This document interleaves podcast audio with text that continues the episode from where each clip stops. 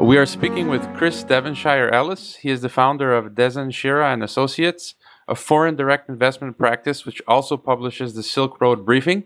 He speaks numerous languages and has lived all over the world. We will be talking about his vast experience and his book, China's New Economic Silk Road The Great Eurasian Game and the String of Pearls. I have guests on from different parts of the world with different life experiences to talk about the New Silk Road. In your book, which is available on Amazon Kindle and paperback, you describe China's intentions as threefold to secure and develop energy supplies, to create and secure social environments and uh, markets, and to develop the infrastructure, you say it will affect 80% of the planet. I'd like to try and get your unique insights into this Chinese behemoth. Is it a jolly giant, a lurking dragon, or a paper tiger? Where would you start in trying to explain uh, your view of the New Silk Road? yeah, uh, I have to say that the, the Belt and Road Initiative has been uh, one of the most um, uh, has uh, uh, created a lot of partisan feeling in international media. There, there seem to be two camps: people that are very much for it, and also people that see it as a as a threat. Um, so it's it's very much a, a point of view perspective. Uh, from my own um, uh, point of view, and having travelled extensively around the region, rather than just being an armchair commentator, uh, I, I, see. I, I, do not see it as a as a threat. Uh, there are challenges, uh, but essentially, I, I, think that the Chinese want to um, uh, want want to, uh, first of all, put put in uh, infrastructure and and social intercourse into the primarily the Eurasian region for a number of factors. a lot of media has concentrated on on trade with the uh, with the overall impression being that China is just using this to export cheap goods to Europe and to Southeast Asia and and and uh, elsewhere. Uh, and although there is some truth to that, that is uh, that is not the that is not the whole picture at at all. Um, China is also, when we're talking about the trade perspective, is also very very interested, and the Communist Party has a uh, a vested interest in this, uh, in getting uh, materials, goods, supplies uh, for its own people. The, the, Communist Party of China came to power in a revolution, uh, and as a one party state, they must keep the Chinese people happy. And when you have a population of 1.3 billion people, that's a tough thing to do over the years, I'm sure a lot of our listeners will have seen an increase in Chinese tourists visiting other countries, being overseas. Uh, this is a phenomenon which has been uh, gathering steam now over the past decade and it's going to continue. That experience of Chinese tourists and people traveling overseas uh, has also allowed them to develop a taste for foreign products, foreign foods, foreign clothes, foreign lifestyle attitudes, and they want to start to bring those back home. So the Belt and Road is also uh, an opportunity uh, for uh, businesses around the world to sell to Chinese consumers. Now, when we look at China domestically, uh, that uh, that goes hand in hand with uh, what the, the, the party has been doing internally in China. There, there are currently about one billion Chinese nationals that are using e-commerce in China. Uh, the party wants to include that to everyone in China and to have uh, a standard of 48 hours delivery time. That's absolutely astonishing. Uh, and it means that the supply chains to provide the Chinese people not just with energy supplies, but also with fashions, foods, uh, uh, wines, whatever it may be, those are all being put in place to allow the Communist Party of China to satisfy China's own consumer demand. Um, so that's the other part of the trade story. And I think that it's important to note that, uh, of course, while China has uh, a wide demographic and there are very rich Chinese and there are very poor Chinese, the middle class of China alone is somewhere in the region of about half a billion people. Uh, which is a huge market and much larger than that of the United States. So, from a trade perspective, the Belt and Road, first of all, uh, yes, it does permit Chinese companies to expand overseas. A lot of them are getting involved with infrastructure projects and development, uh, big ticket items, building ports, bridges, roads, rail, and so on and so forth. And yes, there are Chinese companies that are taking advantage of that and are using new infrastructure to uh, better sell products to Europe and and, and elsewhere.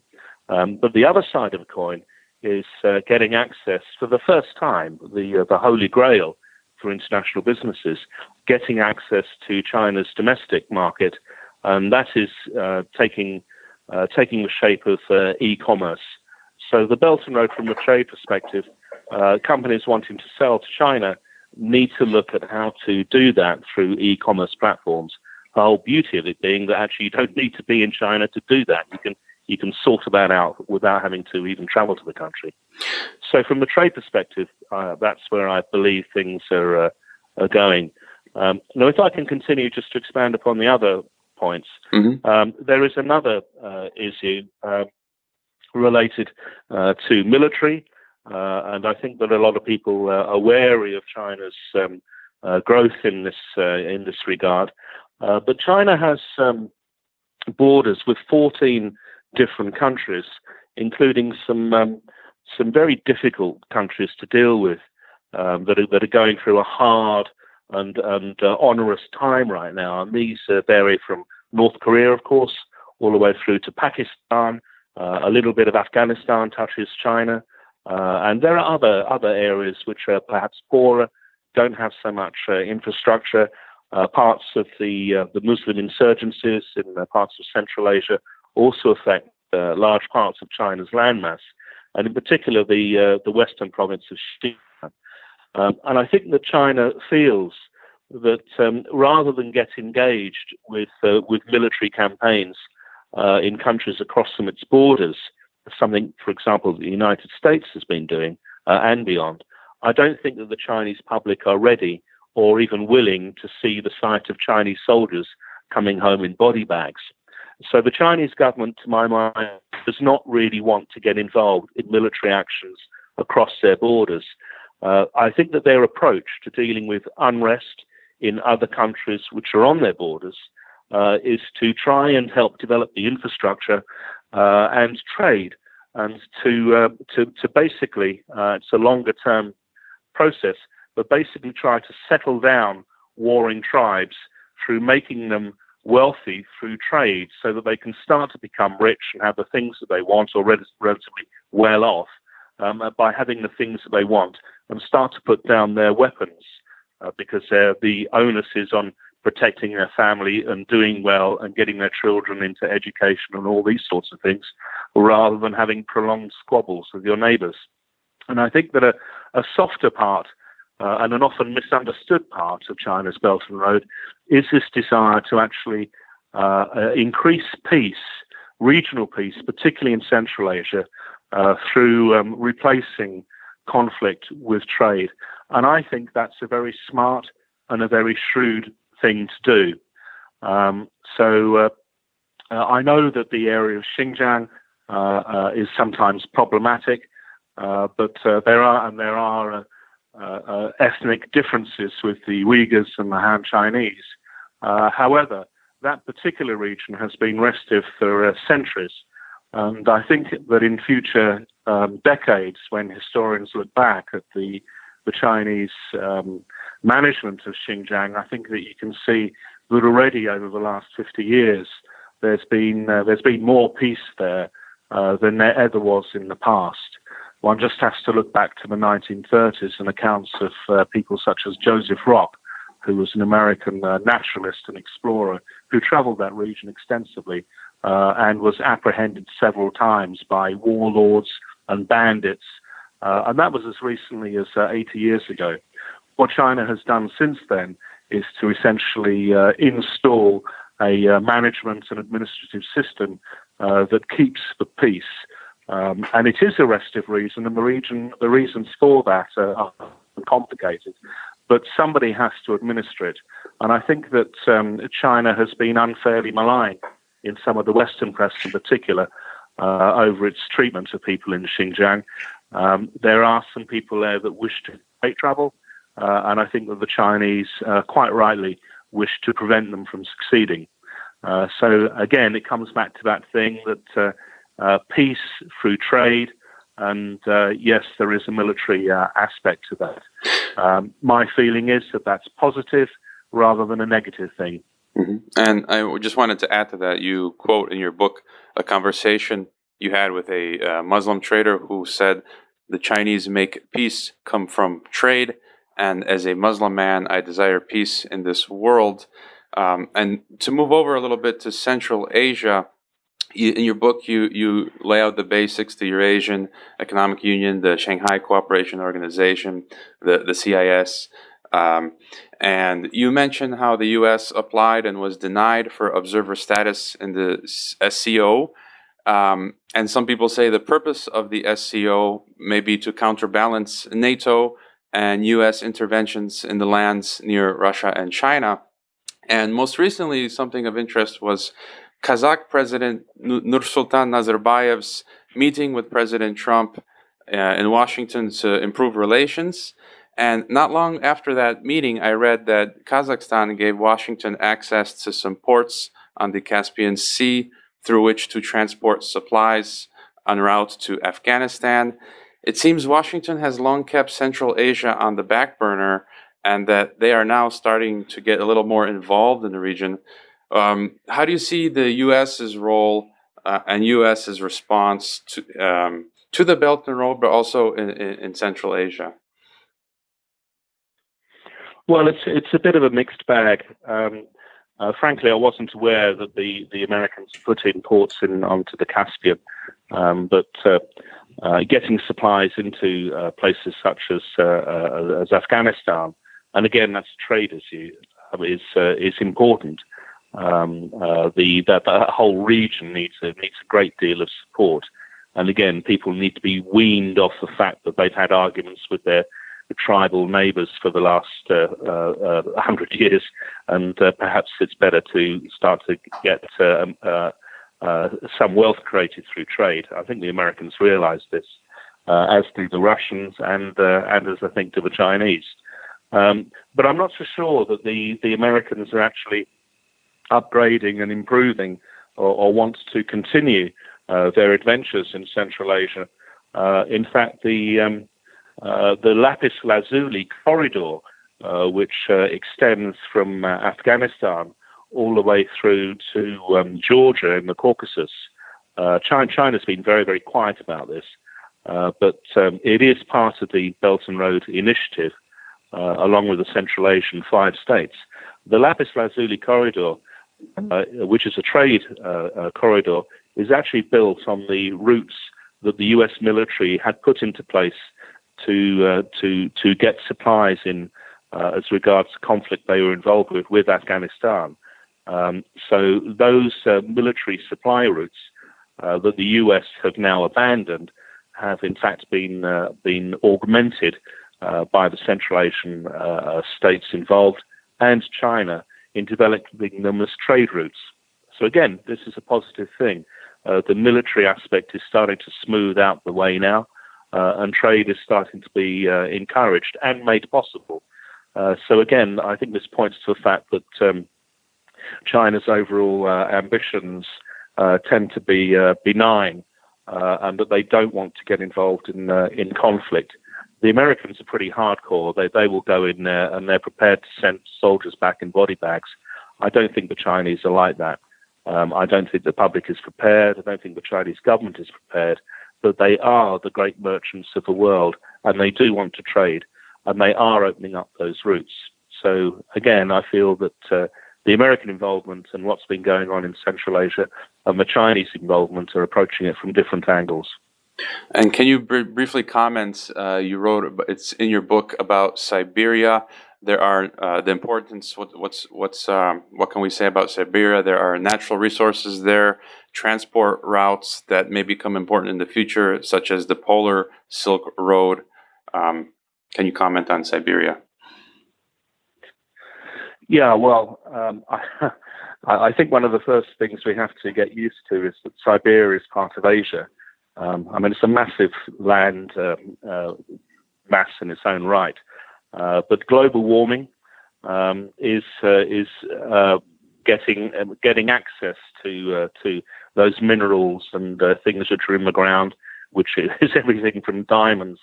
Russia is now the world's largest producer of diamond, diamonds uh, mainly being extracted from the Yakutia area of Siberia, to oil and gas. And uh, Russia again is supplying uh, uh, uh LNG specifically to to, Chi- to China.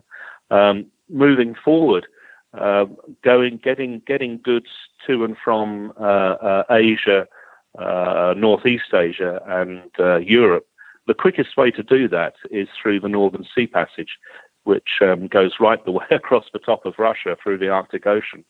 Uh, and with thinning uh, ice there, um, it's now possible to get those shipments uh, across. It's already being done.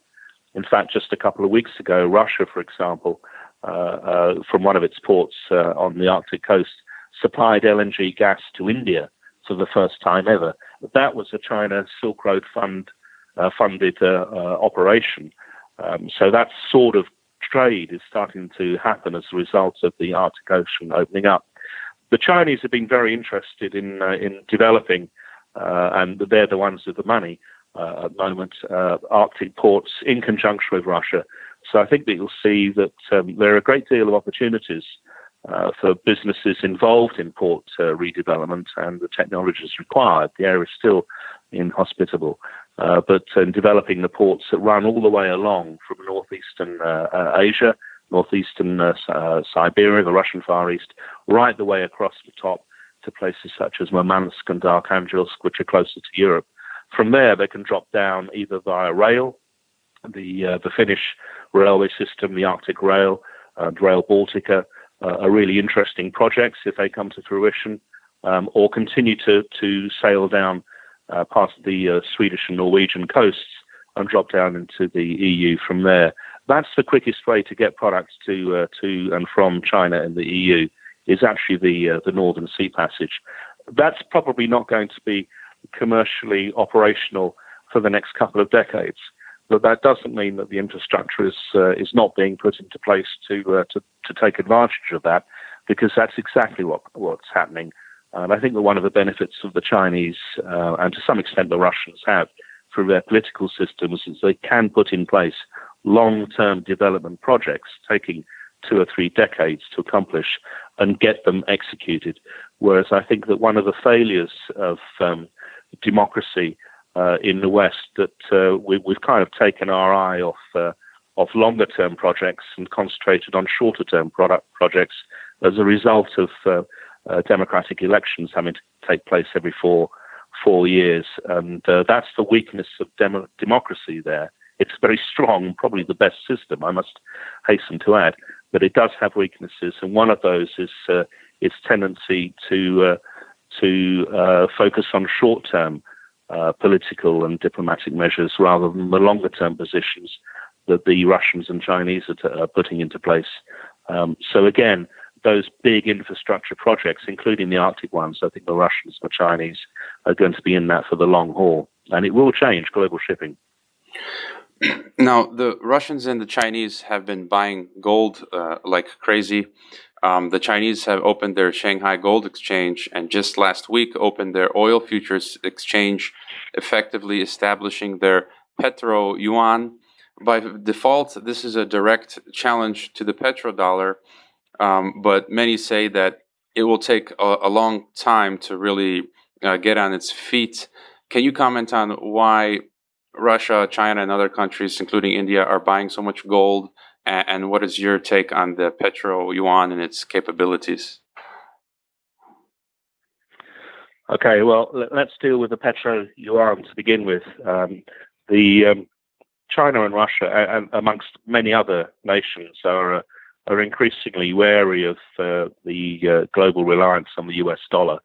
Um, the uh, the Americans essentially control global trade, uh, and that means uh, when, when when transactions are uh, uh enabled in the US dollars, uh, which is the global norm, and the banking system supports this, uh, then uh, the Americans get to know about those transactions.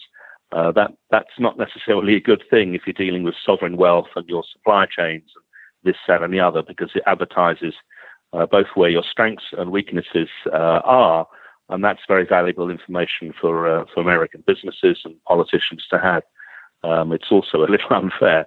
Um, so it's it's the, the the U.S. dollar dominance in trade um, effectively is a, is a spyglass that uh, enables the US to look at uh, global transactions everywhere. Uh, understandably, there are some countries which uh, which want to resist that. Hence the uh, hence the uh, the starting of the of the movement away from having transactions done in US dollars. Russia and China, both huge, well, both superpowers, have started to put in place mechanisms. In fact, they're already in place to replace um, uh, oil settlement and energy settlements rather than using US dollars, but using uh, yuan, or the so-called petro yuan, and the uh, and the ruble exclusively. So those transactions no longer uh, can be looked at by the US government. That's not the only one, by the way. Um, last week, it's interesting to note that um, Russia uh, uh, has um, has agreed to accept Venezuelan uh, Petros, which is the Venezuelan cryptocurrency, uh, in return for provision of uh, automotive parts to uh, to Venezuela. Now, Venezuela is also one of the world's largest uh, oil-producing countries. It has a close relationship with uh, with Russia, and the acceptance of cryptocurrencies, which is still a very new, um, unproven, and relatively unlegislated technology, is significant. I think that uh, both Venezuela and Russia, who have um, difficult relations with the United States, have decided to use new technologies as a test uh, to see if they can uh, promote their own uh, energy and commodities trade through using uh, uh, the petro, the Venezuelan cryptocurrency. So I think that this is very much something which is going to happen in the future, a move away from trying from from US dollar denominated transactions into alternative transactions, and these will also uh, introduce new technologies, as I mentioned, um, uh, cryptocurrencies, blockchain technologies, and so on and so forth. Um, as regards the um, the gold, uh, the um, the Indians, both the Indians and to a lesser degree the Chinese, um, have a um, have a tendency uh, within their families to uh, to hoard gold uh, if you've ever been to an Indian wedding, you'll suddenly see these uh, these matriarchs and their daughters all decked out in the family gold and silver and jewelries. Um, the Indians are, uh, have long been one of the world's largest consumers of gold for uh, for centuries. Uh, that's recently they've recently been overtaken by the Chinese, who are now one of the world's largest uh, purchasers of gold. Um, it's a beautiful metal, of course. The majority of it ends up in the jewelry industry. And I think that it's a sign of increasing wealth within Southeast uh, within Southeast Asia and Asia generally. Uh, that uh, these countries are amongst the world's biggest buyers of gold. That's largely to satisfy uh, a booming jewelry market. However, there is an interesting uh, twist to this. In fact, both uh, China and Russia have been uh, and India have been growing their gold reserves, the reserves which are held by their state banks. Uh, they've been buying up gold all over the place, um, particularly Russia.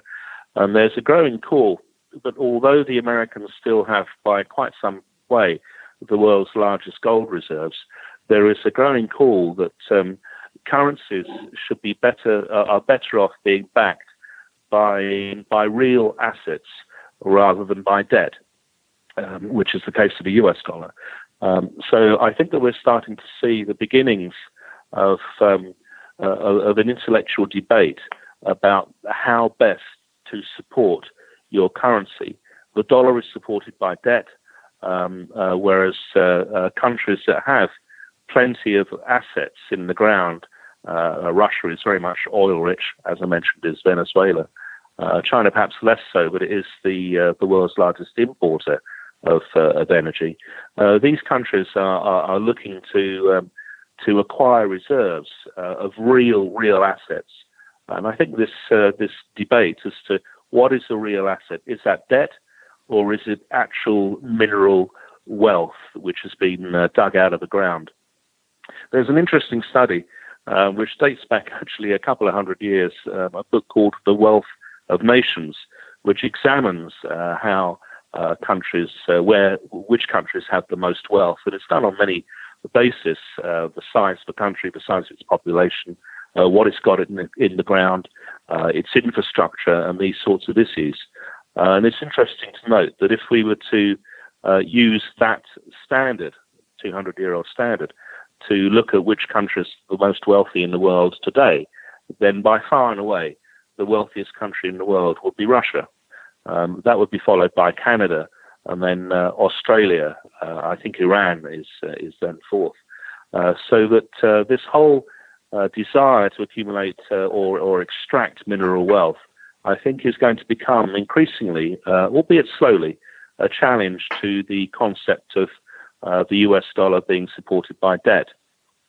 I have to say that um, in I think it'll be ten years before Russia or China uh, have enough gold reserves to challenge or to match those of the United States. Um, I don't think anyone really quite knows exactly what uh, what will happen uh, if if Russia were to suddenly announce we now have more gold reserves than the U.S. Um, what would be the impact of the on the U.S. dollar? Now, the U.S. dollar is not a gold-backed currency, but I think in terms of uh, emotions, uh, I think that there may be a little bit of a uh, an increasing amount of concern about how the US dollar is valued and what's actually supporting it. Because if Russia and China and India are able to say, look, we've got real minerals, we've got real assets here supporting our uh, our currencies, what has the US got? I think that's that's a really interesting question. Uh, there isn't an answer to it at the moment. I think we're going to have to wait and see what's going to happen. But this uh, question of uh, debt versus uh, uh, assets in terms of backing the currency, I think is going to become one which is increasingly asked over the next decade.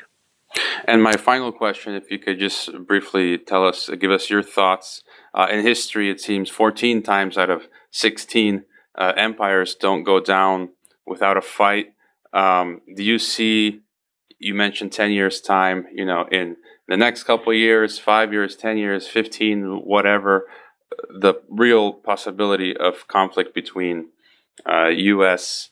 and uh, or Russia, China, just as during World War One, when the Germans were building up their navy to challenge the British navy, and the Germans were building the Berlin-Baghdad railway.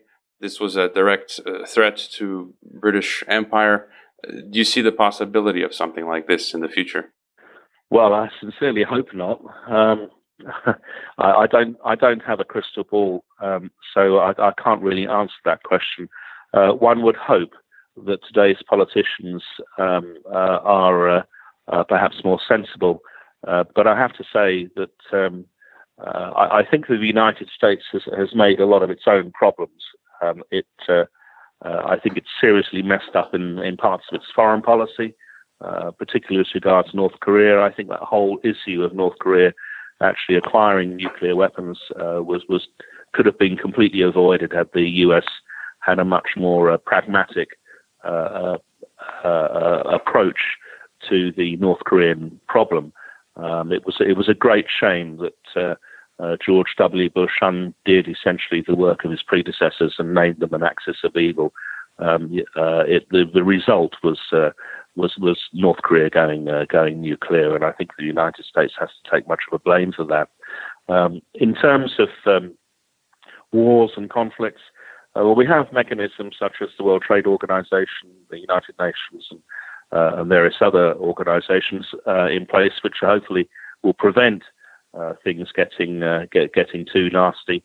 Um, I think that talk of a new Cold War between Russia and the West um, particularly in terms of the uh, of the poisoning of the Skripals in uh, in Salisbury in the UK, uh, has been a bit overblown. Um, it's less saber rattling rather than people throwing their toys out of a pram, um, and I think that uh, uh, both sides uh, in this particular incident, both Russia and and London. Have shown inconsistencies in, in the way in which they've released this incident in terms of stories to the uh, uh, to the media, inconsistencies on both sides. Um, and um, I, I, I, think that uh, that is not where we should uh, not where we should be. So I do detect that there's a more partisan approach. Uh, I don't think that Donald Trump is is a particularly um, is a is a man who particularly likes to make a great deal uh, a great lot of friendly gestures. He's a hard nosed businessman. Um, uh, he's definitely going to see out his presidency. Questions which were being asked uh, a year ago, would he last? I think the answer to that is definitely yes. Um, he's a hard-nosed businessman. Does that equate to being? Does that equate to being a hard-nosed militarian? Um, I, I, don't think so. Um, so, although yes, there is uh, there are signs of partisanship, the "Make America Great" uh, uh, slogan, great slogan for an election. I'm not sure if that's uh, particularly uh, being used uh, properly in trade. I think the American pullout of the TPP was was a big mistake. I don't think Trump and his team fully understood the implications of that agreement. Um, it was it was a real wasted uh, opportunity. Uh, but Trump will Trump will learn, um, and um, I think that uh, while while he is a bit of a partisan mode, I'm the boss, I'm in charge, uh, and America is is, is all, uh, is not always uh, very helpful, and he can be somewhat bellicose. Um, I think that we are entering um, into um, a period of less partisanship and perhaps more stability. Uh, and I think that it's interesting to note the Western reaction to Xi Jinping's uh, recent uh, uh, uh acceptance, if you like, uh, of him potentially being in power as leader of China indefinitely. Um, that that change to China's constitution to allow him to remain there for a while. Um, that's not a, that's not very democratic, I have to say. But then China has never really been very democratic. Um, but it does give stability, and I think that what the world needs now is more stability. And I think that it's uh, it's not necessarily a bad thing when you have people such as Xi Jinping uh, in power for a longer period of time. I think it's all right with uh, Putin as well, although who knows exactly what's going on internally in Russia. Uh, I think it's uh, it's a good thing that we have uh, leaders which are in power for a long time that get along, understand each other, and can and, and, can move ahead accordingly. I think what's damaging is when we get a, a, a, a, quick turnover of leaders in different countries, particularly powerful countries. I think that's I think that's not so helpful and not very healthy. And I think this is where America is right now. Um, so, um, in terms of the longer term view, I sincerely hope there's not going to be any conflicts. Uh, there are trade spats. We're going through one now with the US and China. But in terms of military conflict, I think that's I think that's rather unlikely, and I sincerely hope that uh, uh, my words prove to be prophetic. Okay, we've run out of time, and it's a good place to stop. Uh, your books are on Amazon, and people can find your company's site at dezshira.com and the newsletter at uh, silkroadbriefing.com, as well as there are other sites we'll link to. Um, and we thank you, Mr. Devonshire Ellis, for your valuable insights. It's been a great pleasure. Thank you very much, also.